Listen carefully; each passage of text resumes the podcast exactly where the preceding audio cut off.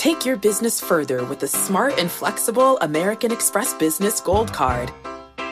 You can earn four times points on your top two eligible spending categories every month, like transit, U.S. restaurants, and gas stations. That's the powerful backing of American Express. Four times points on up to $150,000 in purchases per year. Terms apply. Learn more at americanexpress.com slash business gold card. It can be hard to see the challenges that people we work with every day are going through. I'm Holly Robinson Peete. Join us on The Visibility Gap, a new podcast presented by Cigna Healthcare. Download it wherever you get your podcasts. Strap on your parachute. It's time for What Goes Up with Sarah Ponczek and Mike Regan. Hello, and welcome to What Goes Up, a Bloomberg Weekly Markets podcast. I'm Sarah Ponczek, a reporter on the cross asset team. And I'm Mike Regan, a senior editor at Bloomberg. And, you know, Sarah, it occurred to me that a lot of people that listen to the show might not realize what a senior editor is. So I'll, ex- I'll explain that. It just means I'm old. It's it's another word for old editor. You know, Mike, it's it's more than that. It's more than that. I'll, I'll, it is. Take it to heart. so. Take it to heart. if you say so. I'm getting sensitive about my age. You know, I've got I've got one of those round number birthdays coming up. It's it's causing me a lot of uh, anxiety, a lot of reflection, round number resistance, if you will. Uh, but Sarah, it's made me think a lot about sort of this generational divide we have now in the markets with sort of the younger people doing the Wall Street bets, Reddit type of trades. And I don't know how, you know, true that is. That might be a stereotype, but for what it's worth, that's that's what the stereotype is. And then you have the old guys in the market. Um, and I've been thinking about you, Sarah, because I feel like it's it must be frustrating for you because no matter you know how much progress has been made for you to do your job you still have to talk to a bunch of old guys like me fairly regularly you know it's not maybe not be right might not be fair but you have to sort of communicate with old guys like me and What do you What do you think of our generation? You think we just don't want to talk to any anyone? And come on, Mike, you're not old. Well, well, here's what I what made me think about it is is whenever you get two old guys together, say I don't know on this podcast, and you at some point we all start just communicating in old movie lines. You know, it's like and and I know you. It's got to be frustrating to hear two old guys all of a sudden sound like they're speaking another language, but really they're just like quoting Caddyshack or something. I just get so I- confused. but by this I- point, usually if there's something I don't understand and if it's a reference, I just gotta step back, let you do your thing, and move on. that's that's it. But I've, I'm here to help you. I think we should open up the the podcast hotline, not just for the craziest things people saw in markets this week, but if you have an old man movie suggestion for Sarah, call us up and let us know. What do you think? well, uh, it's a good time to let you know I'm actually off next week, so t- give me all the movie suggestions. I'll have all the time in the world, uh, and I'll watch them all. I'm gonna regret saying that. I think we'll get some. I think we'll get some. And if you have some sort of millennial movie suggestions for me, I'm I'm, I'm in the market too. I'm I'm open to all of that.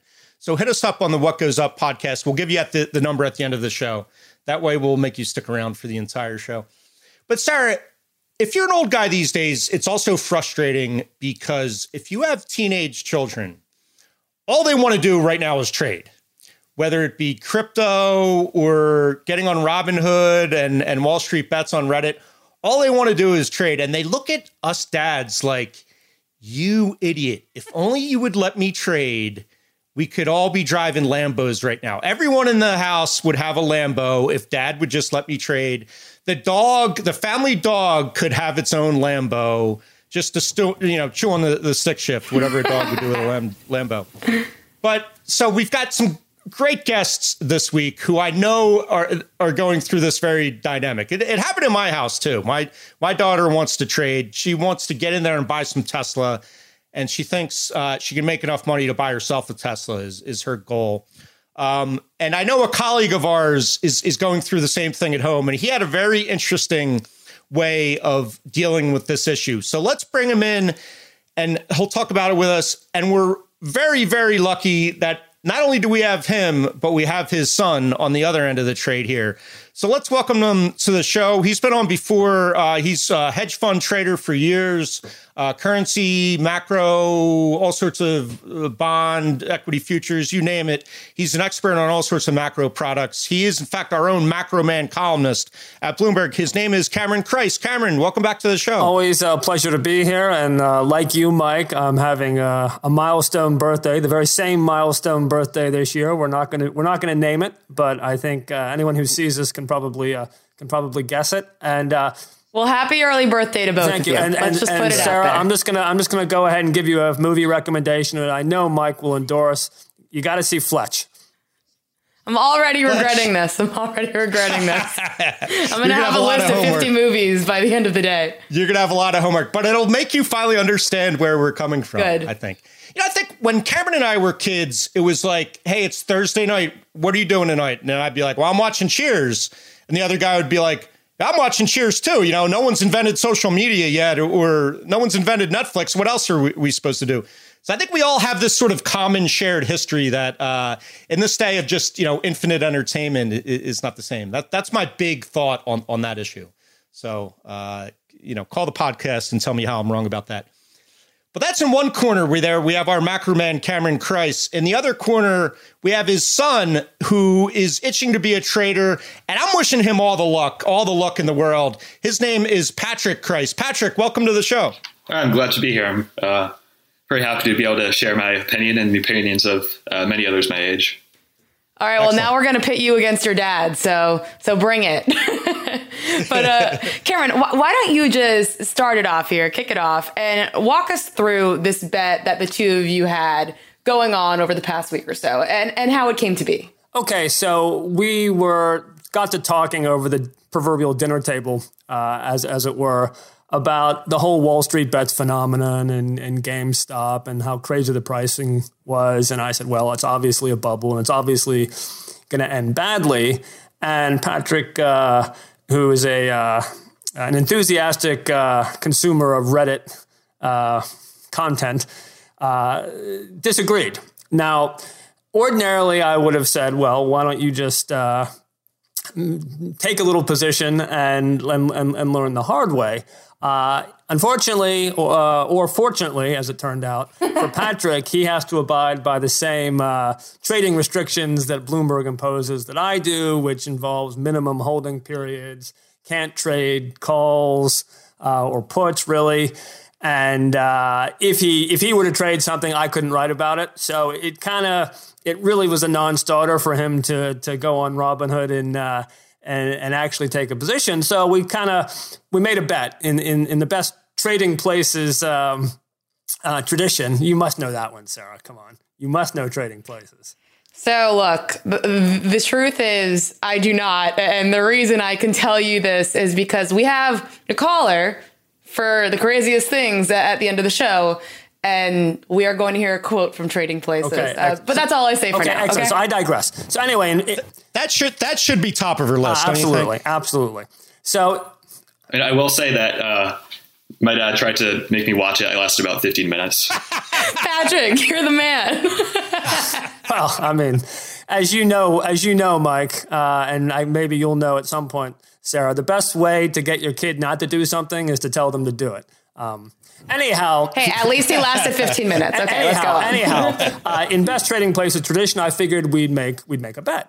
So we had this conversation Tuesday of last week when GameStop closed. Uh, I think at about 147 or something like that. Uh, and Patrick said, "Well, it's easily going to go over 200 tomorrow." And I said, "No way, man." So we set an over under for GameStop's closing share price on Wednesday of 200, and we bet a dollar. Uh, so that was one leg of the bet. Second leg of the Heavy hitter. the second leg of the bet is Patrick's like, well, this is easy because all of these Wall Street bet people are piling into these stocks, not only GameStop, but the, the Blackberries and Nokias and AMCs. And they're going to drive this stuff crazy high. So I, I can, you know, running a shadow portfolio, I can double my money in three days, i.e., by the end of by the end of the week. Now, mind you, 100% return for an entire year is epic for someone who does this for a living. And here we have Boy Genius saying he can do it in three days. So that merited another bet. Uh, so we then tracked, obviously, the market uh, for the rest of the week, and Patrick triumphed handily in the first bet as GameStop closed at I think 347 uh, on on Wednesday. So frankly, if he just put all of his money on margin into GameStop uh, at the beginning of the day and uh, and closed it out on on on Wednesday, he probably would have won the second leg of the bet. But alas and alack for him, uh, the YOLO stocks went up and then they started to go down. I think he ended up down 15% or something, which given he was heavily heavily margin could have been uh, could have been worse. So it ended up being Wait, a scratch. So, so you're allowing margin in, in these paper trades. Well, That's interesting. What kind of margin uh, uh, rate are you giving him? He well, Pat, I'll let Patrick discuss the. Uh, he used an app, so I'll let Patrick talk about that. Yeah, I used um, like an online stock simulator. Um, I'm not entirely sure what the margin rate is. I think my, um, I think I was at most like at negative hundred thousand dollars for cash, given given a, a hundred thousand dollars starting value. So I assume it's hundred percent. Um, and uh, for the record, I wanted the bet to be higher. I was go- I was willing to bet uh, a GameStop stock for whatever price it would end up at. But he wanted to well, yeah, keep it nice and low. For, well, the, for the, well, the, for the, it's a lesson in risk management because he wanted me to bet like a dollar per uh, per difference. So for every dollar that GameStop was away from the over under, he wanted to bet a dollar. And I mean, obviously, I knew that if I was wrong, I would probably be spectacularly wrong. So I I, I capped my losses at a dollar. So young grasshopper, let that be a lesson. Yeah, I know this this this son of yours has, son of yours has a future, I think, uh, in this business, Cameron. I like I like his instincts there. I like the levered up instinct. If you can triple lever on GameStop, I, I want to start a triple levered Wall Street bets ETF, and uh, I, am sure that would go well. You know, it, it, it, would go so well. It, it is an apt um, manifestation of this phenomenon because Robinhood, I believe, when you sign up, the the basic account they give you is automatically a margin account, and uh, I think there's probably something a little wrong with that. It you know it's kind of going going in pretty heavy pretty early.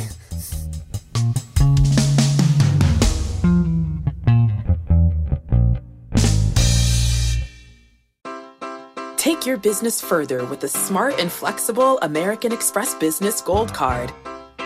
It offers flexible spending capacity that adapts to your business. You can also earn up to $395 in annual statement credits on eligible purchases at select business merchants. That's the powerful backing of American Express.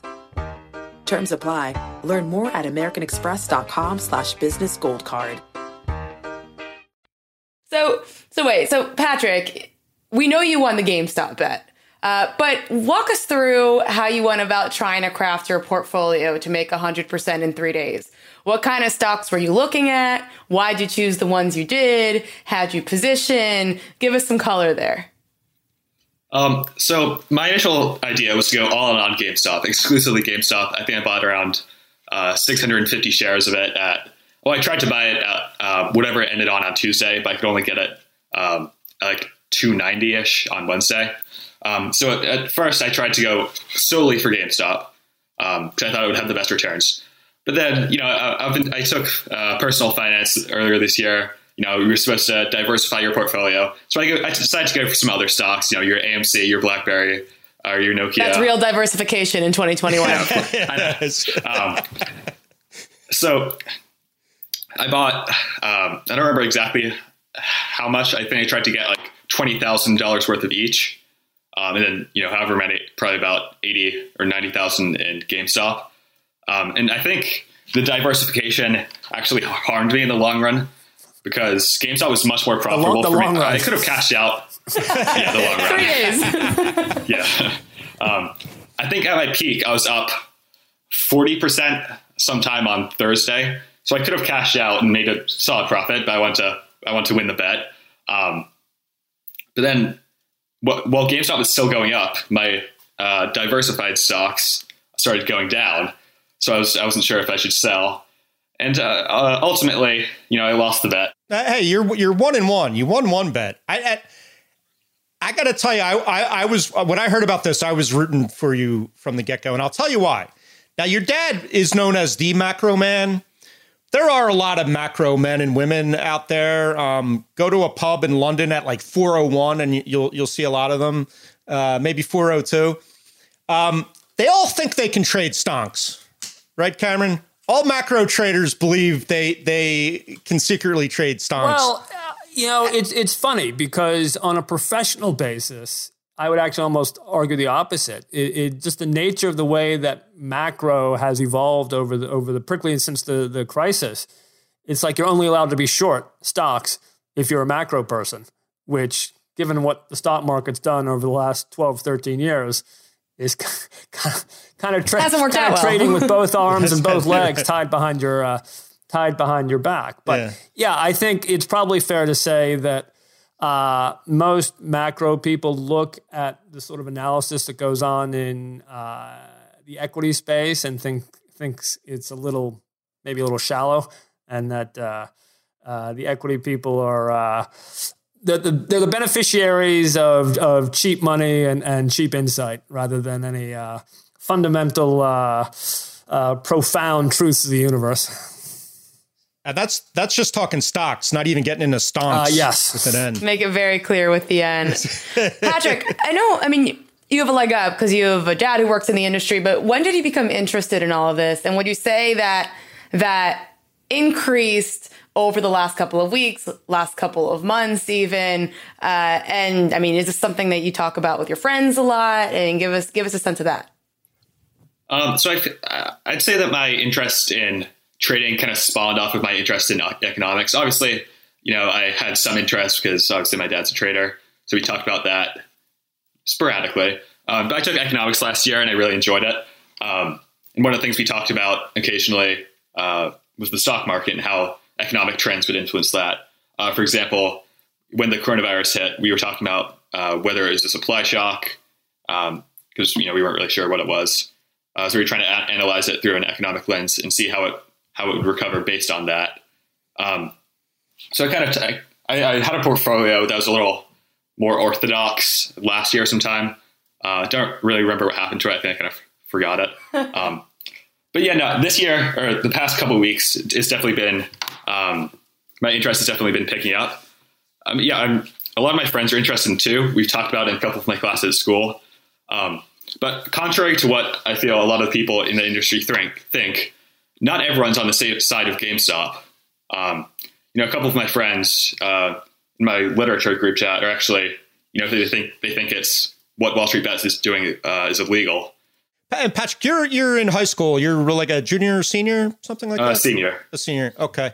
And I, I want to dive into that idea you mentioned, you know, and and the media sometimes gets this stuff wrong, let's be honest. But, you know, there's been this narrative in the media that it's kind of a sort of David versus Goliath. Almost there's this sort of, you know, uh, moral side of the Wall Street bets trying to take on take on the man, take on the suits. Um, I got to say, you know, Sarah, back in the day, that that would have been something I would be be interested into. You can tell I'm getting old though because I'm not really interested in sticking it to the man anymore. I'm like, someone's to get hurt. Someone's to get hurt. Don't run Oh, with scissors. Don't right, right. But Patrick, is how big of an, an element is that? Is it really sort of this this moral aspect to it? You know, of of taking on sort of the the power structure uh, uh, in the economy, or is it just uh, guys and girls having fun and and trying to make money? I mean, is it is it really that simple? Just that motivation to make a few bucks, or is there something more from your opinion? Uh, I think it's somewhere in between. Um, and don't worry, you're not alone. My dad also kind of holds the same opinion as you. Um, Cameron, that was your son calling you old, I believe. Wasn't the first time and it won't be the last. So uh, among the Wall Street Bets community, there are definitely some who are just in it, you know, in it for the memes. They want to make a few bucks. But there's also some people, um, like you said, who are in it for the moral aspect. There was um, post a couple a couple days ago who said who's talking about how deeply they were hit by the 2008 financial crisis and how you know they saw um, m- many of people involved kind of got got away with nothing. So this was some way of kind of acting enacting some uh, financial penance on them um, in a way that you know Congress didn't really do. So for for them, it wasn't just obviously they were trying to make money, but at the same time they were trying to right the wrongs that they experienced uh, a dozen or so years back. Were you a member of, of Wall Street Bets or were you aware of it before it kind of just blew up in the past couple of weeks? I know it's been popular for a while now. Mm-hmm. Yeah, I mean, I was, I've been a member for a few months. Um, you know, it had, it was growing, I'd say steadily. It was at um, maybe one or two million members before this whole saga began. Um, I, I, I, mean, it wasn't my favorite um, subreddit by any means, but, uh, you know, I was, I was, a member, I was somewhat active. Um, and a lot of, I, I would say they sort of have this attitude about them regarding stocks that they are they are really the, the David. Um, they realize that they're not smart. They often post their losses, often in the tens of thousands, because they re- recognize that the trades that are making are, ris- are risky, and they're you know they, they often don't work.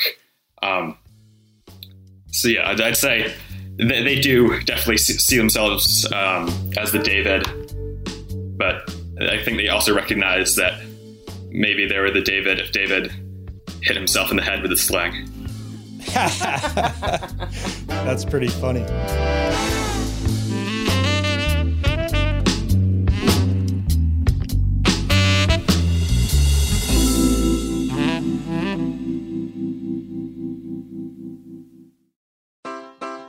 Take your business further with the smart and flexible American Express Business Gold Card. You can earn four times points on your top two eligible spending categories every month, like transit, U.S. restaurants, and gas stations.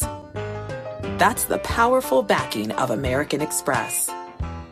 Four times points on up to $150,000 in purchases per year. Terms apply. Learn more at americanexpress.com slash business gold card.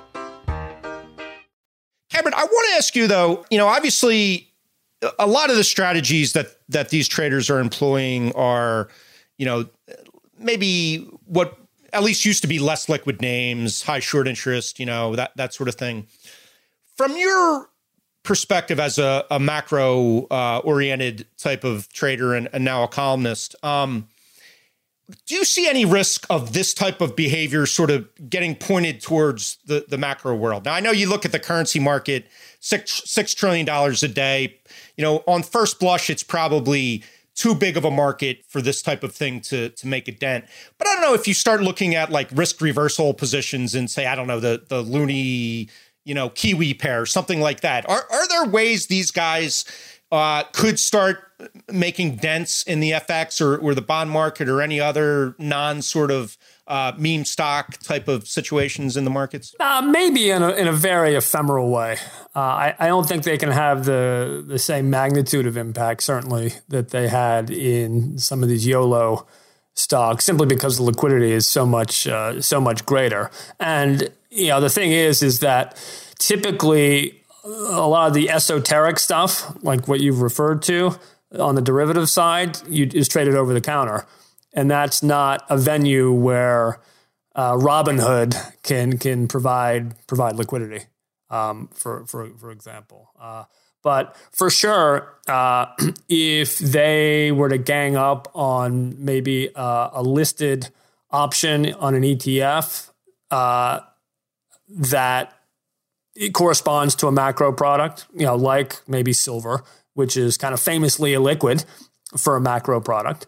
Um, then, if everyone bought a bunch of calls or a bunch of puts on silver, could that have uh, an impact for for a few days? Yeah, I I, I think so. Uh, I know even when I was a portfolio manager, and I wanted to running a big portfolio, and I wanted to take a position in silver, an option position in silver.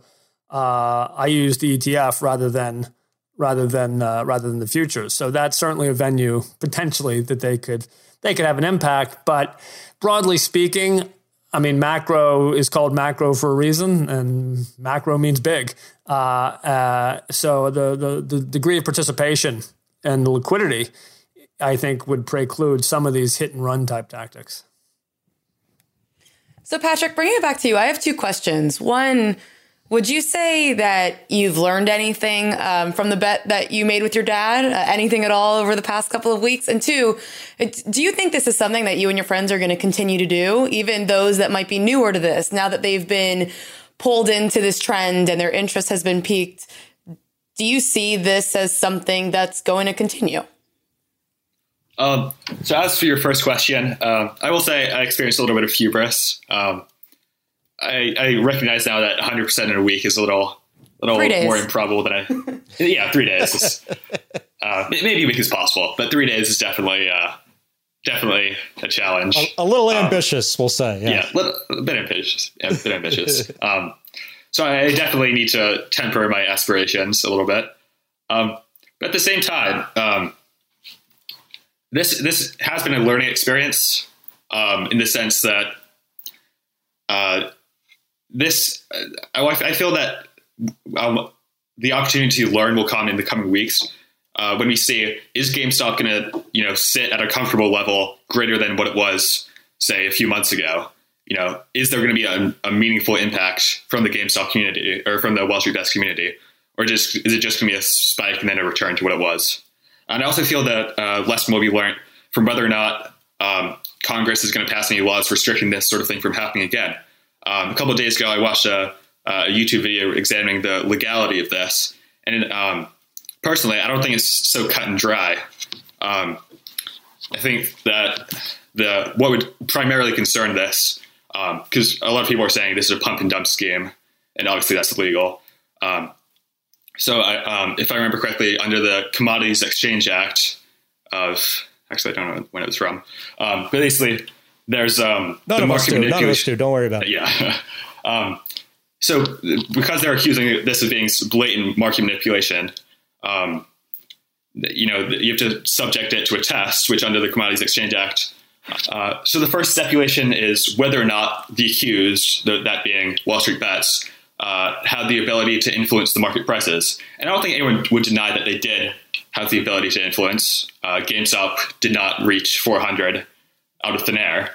Um, the second stipulation asks uh, whether Wall Street Bets specifically intended to create or affect a price or a price trend that uh, doesn't uh, reflect legitimate forces of supply and demand. And I think that is the stipulation that is a little a little more of a gray area because um, as Wall Street Bets now has eight million members, and obviously not all of them are investing in the stock but even if only a tenth of them do, eight, an 800,000 invest, at what point um, is it considered legitimate?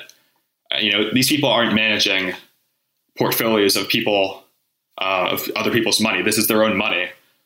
So obviously, um, it's, it's, not legitimate in the sense that um, it's not legitimate in the sense that they're not buying it to hold over a long time, but they are buying it with their own money. So what could one consider that to be legitimate? So I think that's the question that prosecutors are going to have to ask. Um, and going back to the going back to the test, um, the third the third stipulation is also pretty gray. Um, it asks um, it asks whether artificial prices existed, um, and the fourth stipulation asks whether Wall Street bets caused the artificial prices. So I think again, Wall Street bets did affect these prices. There's no denying that. But is is it artificial? Um, I, I, think as um as the time's gone on, I'm, I'm leaning more to it is artificial because as we're seeing today, it's dropping to I don't know where it ended at, like seventy. Yours. Um, Yours. Sorry. it's uh, let's see. It's uh, I'll tell you where it is. As we speak, the the the the uh, the wonder of the Bloomberg terminal, fifty five. Yeah, fifty-five. Well, and that's as yeah. of we're uh, we're recording this on Thursday afternoon, so About you're twenty minutes uh, before the close. Yeah, your uh, your results may differ, as they say. Stand clear of the craziest things we saw in markets this week. So, Cameron and Patrick, I, I hope you came prepared with the craziest thing you saw in markets this week. I know everything's been crazy, but uh, uh, Cameron, let's kick it off with you. What's the craziest thing you I'm seen? going off piste. Uh, the craziest thing I saw was something I saw on Twitter last weekend, which was an interchange between the two of you, where it emerged that Sarah's nickname is Ponzi. How have you not used this? that means, by definition, any plan that she has to achieve anything in her life is a Ponzi scheme. How I've been outed. Use this. All right, I want to make this clear though. Mike is trying to establish my new nickname as the Pons. It is a much more mature Pons. version of Ponzi, and it doesn't subject me to what you are stipulating. Okay, Cameron? Uh, actually, to, to square the circle and go back to old entertainment, do you know who the Fonz is? I actually do know Okay. Uh, very good. Very good. I, I But, can say you know- yes to that one. Ponzi is a great nickname, but it's hard to be a professional financial journalist and have your phone calls returned when uh, when you call up and say, "Can you tell them Ponzi I, calls?" I, I think you guys should change the name of the podcast to Ponzi Schemes and Regan's Dreams. That's really good. That's really good. Um, but I've got to say, and I did say I wasn't going to let you off the hook, Mike, because at Financial Gambler, one of our listeners of the podcast said, okay, Michael's high school nickname must be discussed on the next episode. You'll get a five star podcast rating from me 100%. So, in honor of a five star rating, Mike, I think you have to share with us what your high school nickname was. I'm going to say this, Sarah. Um, the bid of one five star rating, my ask is a little higher. There's a, we still got a spread there.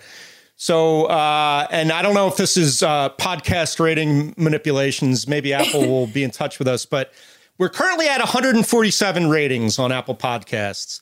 I think if you get us 10 more, if we get to 157 by next week, I have two high school nicknames. Uh, one of them's very flattering. One of them's very embarrassing. If we get to 157, I'll, I'll give you the flattering nickname. But we got to get to 200 to get the embarrassing nickname uh, out of me. I've got to say, if you won't share the flattering one with us today, then it gives me the feeling that the flattering one can't be that flattering. But Oh, it's pretty good. We'll pretty wait. good. We'll wait to hear It it. might We'll be wait to hear flattering, but it's probably not accurate. I'll say both were, were given to me on the basketball court. So t- take that for, for what it's worth. All right. It Well, shows just s- sort of the, how mediocre my career was. everyone Uh, get to rating the podcast. Yeah, 100. If we get to 157 ratings, and I won't even make them be five star. I don't want to get charged with uh, rating manipulation. If we get to 157, I'll give you the flattering nickname. 200 ratings gets you the not so flattering nickname. Okay, that's fair. All right. Um, if I may interject, if we're on the subject of nicknames, we all know that uh, my dad, Cameron Crise, likes to refer to himself as the um, macro man. But my brother and I, because he is uh, a little bit shorter than us, you know, he's, what are you, f- five nine? Um, my brother and I are six one and six two respectively, or I guess six two and six one respectively. We, we, we lovingly refer to him as the micro man. So you may be, uh, Real funny. Cameron, this is what you get. this is what you funny. get for allowing your son uh, to come I on the knew I wanted podcast this kid you. on the show. I knew I No wanted this dessert kid for on you this- tonight. for the rec- for the record, if you if you check your WhatsApp, I I, I was going to say earlier, but I resisted. But if we're on the subject of nicknames, I I, I- I have to say. You had to do it. Yeah, we'll, I had to do we'll it. take it. We'll take it. We appreciate it. I think you just got us another five star review with that one. That was pretty good. Absolutely. So, Patrick, how about you? Did you see anything crazy uh, in the last week? Um, so I think that the craziest thing that I've seen is um, just how much uh, financial institutions are trying to use Wall Street bets as a means to influence activity. Um, obviously, your article about um, bot activity among Wall Street bets, I, as a member, I've seen it. Um, you know, there was a post that blew up that had um, a, uh, an account posting the exact same comment, basically saying, "Oh, you should sell, you should sell." Uh, a little over about a week ago, I believe. Um, and also, um, the uh, media outlets consistently saying that uh, silver is, you know, Wall Street Bet's next big thing. Personally, I don't want to uh, comment on, on uh, you know on Wall Street Bets at large. I've seen maybe one post um, touting silver as invest worthy, maybe a week ago, and t- ten posts saying, "Hey, this isn't us." I don't know where they're saying this is us. So I, th- I think, I mean, I don't know if this is going to continue. Maybe once GameStop dies down, they'll revert to uh, a little more traditional investment advice instead of just saying, "Oh, Wall Street Bets likes it." But I think that's uh, worth noting at the current time. That's interesting. That's really because that was the the narrative, and there was a people mistakenly assuming the street was was short silver when when there's really not a lot of evidence for that. It's pretty. It's a fascinating dynamic all around. I got I got to say. It is. And I Um, can say there's been a lot of pushback on the silver narrative. You see it all over social media and on Wall Street Yeah. Bets too. So Oh, and Sarah, as you pointed out, we did get a voicemail into the What Goes Up hotline. Uh, and it does quote an old man movie. So let's uh, let's give it a listen. This is Steve from New Jersey, and this is a message for what goes up. I believe this video audio explains exactly what's going on with Robinhood. Tell them the good part. and the good part, William, is that no matter whether our clients make money or lose money, Duke and Duke get the commissions. So I know Cameron knows that movie. Sarah, what's your best guess? It's not Fletch. Trading places. I mean, I, I, I did my due diligence before the podcast, but I'll be completely honest. I when when the vo- the voicemail came in, I, I had to send it to Mike and say, I've got to say, I don't get this. Do you get this? And if so, can you explain it to me? So yes, I'll add it to my uh, my weeks long homework of, of watching old man movies. well, that's the perennial homework assignment. I know it's a it's a tough one, but uh, all right, I'll give you mine. Mine is eh, you know as as we all know, I like the alternative asset class, and the more alternative, the better. This one is certainly crazy. It's also a little disturbing, so I won't make any jokes about it or not too many jokes, but there is an auction coming up for give me a little drum roll here. Hitler's toilet seat. Hitler's toilet seat is up for auction. Uh, this is courtesy of the, the New York Post, which is um, uh, sort of the paper record for crazy market things. Apparently, when the GIs stormed uh, the Eagle's Nest retreat of the Nazis in World War II, one of the uh, I don't know if it was uh, an officer, whatever rank he was, told the guys, "Go grab it, grab some souvenirs if you want." So one one guy grabbed a couple oil paintings and grabbed Hitler's toilet seat which is now up for auction. And sorry, you know what that means. It's time for a little price discovery here. What do you think the auction house is hoping the winning bid will be for Hitler's toilet seat? I mean, I have no idea. I can't say that I'd pay anything for that, but uh me neither. I know it's it's really weird. People collect this stuff. It's kind of disturbing. Well, but, is this the uh, reserve you know, or the or the target price? Well, it's it's they didn't really just explain it too well in the story. They said this is what the I guess it would be the target price, what the auction house thinks that they're gonna they're gonna sell for. I'll go ahead and guess a thousand. I I can never. It's some weeks I'm I'm way too high. The next time I guess high, and it's something that's ridiculously low. Then I come in and I guess low, and it's something that's ridiculously high. So this is going to be way higher than a thousand dollars. I'm going to go ahead and say. I don't think Hitler's toilet seat's worth anything. I wouldn't. I wouldn't pay anything for it. But knowing that there's people out there that, uh, for whatever reason, would would want to own this. Now, Kevin, remember, Price is Right rules are in effect, so you could go a thousand one, but but your son here is kind of a savvy operator, so I, you know, it, it's up to you. What's I'll what's say your twenty bid? k. Twenty k.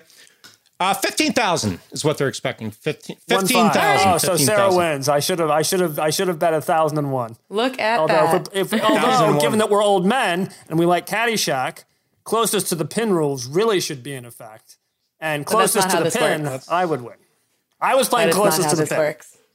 But it's not how gotta this do- works. He's got a point. He's got a point, though. We do follow prices right rules. So, but we can we can follow up on this and see what it actually sells for, and and, and uh, maybe there's a push to be had there. But Sarah, what do you have? What's the craziest thing you got this week? All right. So, uh, in honor of the Super Bowl, there was a story that came out about um, some cards and uh, some rookie cards selling for records. So, one of them being Patrick Mahomes. So, 2017 Panini National Treasures number 161, Patrick Mahomes signed patch rookie card. Supposedly only five exist. Was bought at $861,000. And that makes it the most expensive football card ever sold. Um, so And the dude's only been playing three or four years. That's unbelievable. yeah, pretty wild. And then also, I, I will point out one other because it's a commercial and it was also hysterical. I mean, Let me way to let me just ask one. I got to ask one thing first. Go ahead. Was the was the winning bidder named Patrick Mahomes? Uh, it doesn't say so, but I don't, I don't think he needs it. but, uh, but also pretty crazy. Did you guys see the uh, Popeyes commercial? yeah, yeah. Oh, That's the good. free chicken tenders. Yeah, yeah, ch- Yeah. chicken tendies. Yeah. I mean, if if any more uh, tendies commercials make their way into Super Bowl Sunday, it'll be pretty funny. It's a strange new world. It is. It's a, the, the crazy things have become. Well, I guess things, is some is Yes, one of the jewelers going to make an ad for diamond hands or something? Jared, Diamond should, Hands by. Jared. I could I could see it. I, I mean, maybe they're not hitting their target audience, but uh, you know, why not? well, did you see the? Um, I saw on Twitter yesterday. Uh, a rapper had a diamond implanted into his face, so maybe they can do the same thing for their hands. Genius. Diamond heads. Remember, everyone, I know Mike mentioned it earlier in the show, but if you want to give us a call, leave us a voicemail. Maybe we'll play it on the show. That number is 646 324 3490. Um, I feel like we could all have fun for, for much longer and keep chatting, but we're going to have to leave it there. So, Macro Man and uh, Micro Boy, thanks You for coming on the that show.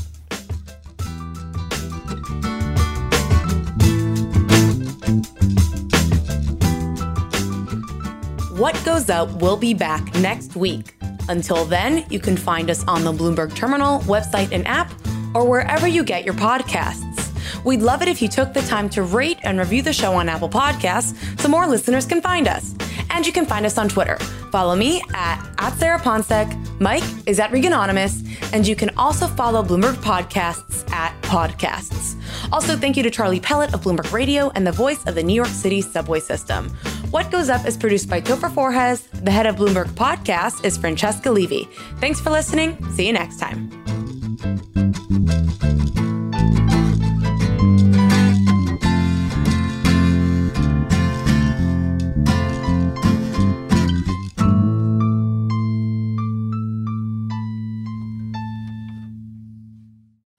Take your business further with the smart and flexible American Express Business Gold Card. It's packed with benefits to help unlock more value from your business purchases. That's the powerful backing of American Express. Learn more at americanexpress.com slash business gold card. From Silicon Valley to Wall Street, the promise and perils of artificial intelligence are playing out on the world stage. But what will the next phase of AI adoption look like?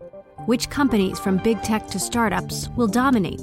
And where do the risks and unintended consequences lie? I'm Emily Chang. Join me at Bloomberg Tech in San Francisco, May 9th, to answer many of the industry's burning questions, alongside Snap's Evan Spiegel, Xbox President Sarah Bond, OpenAI's Brad Lightcap, top researcher Dr. Fei Fei Li of Stanford, and many more. More details and just a few tickets left at bloomberg.com/techsf.